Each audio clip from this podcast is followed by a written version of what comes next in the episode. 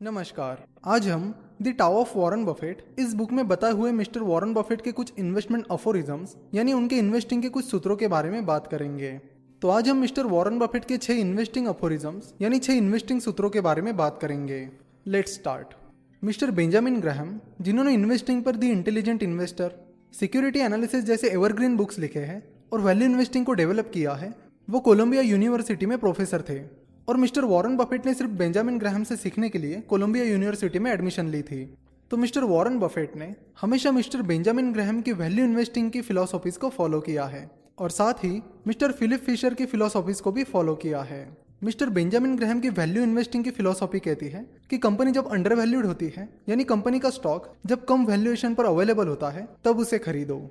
और mister Philip Fisher की philosophy कहती है कि अच्छी क्वालिटी के बिजनेसेस में इन्वेस्ट करो। तो मिस्टर वॉरेन बफेट ने बेंजामिन ग्राहम और फिलिप फिशर की फिलोसॉफीज को ऐड किया और अपनी खुद की फिलोसॉफी बनाई। दैट इज़ क्वालिटी बिजनेसेस को कम वैल्यूएशन पर खरीदना। और ऐसा करके मिस्टर वॉरेन बफेट ने बेंजामिन ग्राहम और फिलिप फिशर से कई गुना ज़्यादा पैसा कमाया। इसलिए मिस्टर वॉरेन बफेट कहते हैं कि बेंजामिन ग्राहम और फिलिप फिशर की बुक्स पढ़ो और कंपनीज़ के एनुअल रिपोर्ट्स पढ़ो। इन्वेस्टिंग में मैथमेटिकल इक्वेशंस डालकर उसे कॉम्प्लेक्स मत बनाओ। चलो तो अगले सूत्र के बारे में बात करते हैं। मिस्टर वॉरेन बफेट कहते हैं कि सक्सेसफुल इन्वेस्टर बनने के लिए आपको कॉम्प्लेक्स मैथमेटिकल इक्वेशंस आना ज़रूरी नहीं है। अगर आपको बेसिक मैथमेटिक्स आता है, जैसे कि एडिशन सब्सट्रैक्शन मल्टीप्लीकेशन और डिवीज़न और आप परसेंटेज और प्रोबेबिलिटी निकाल सकते हो तो दैट इज़ इनफ हम सभी को पता है कि मिस्टर वॉरेन बफेट बचपन में न्यूज़पेपर्स डिलीवर करने जाते थे। तो मिस्टर वॉरेन बफेट कहते हैं कि सक्सेसफुल इन्वेस्टर बनने के लिए अगर डिफ़िकल्ट मैथमेटिकल स्किल्स की ज़रूरत होती तो मुझे इन्वेस्टिंग छोड़कर वापस न्यूज़पेपर डिलीवर करने के लिए जाना पड़ता था।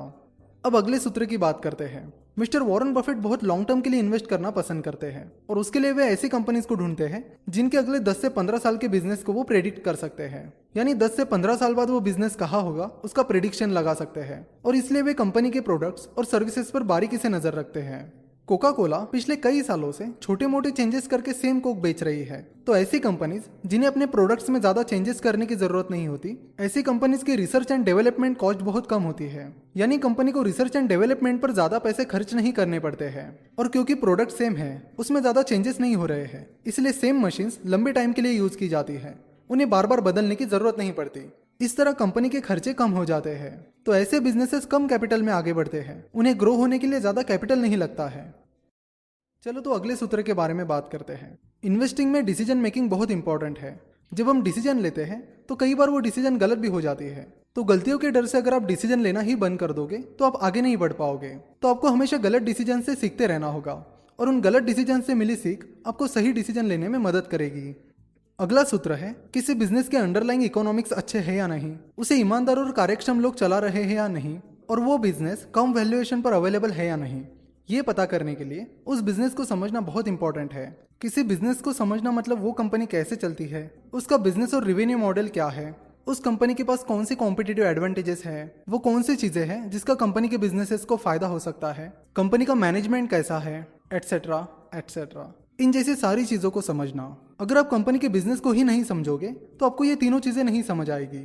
अगर मिस्टर वॉरेन बफेट को कोई बिज़नेस समझ नहीं आ रहा है तो वो उसमें बिल्कुल भी इन्वेस्ट नहीं करते हैं। क्योंकि अगर उन्हें कोई बिज़नेस समझ नहीं आता है तो उन्हें ये तीन चीज़ें पता नहीं चलती है। और इन तीन चीज़ों को जाने और समझे बिना, वे अपनी कोई भी इन्वेस्टमेंट डिसीज़न नहीं लेते हैं।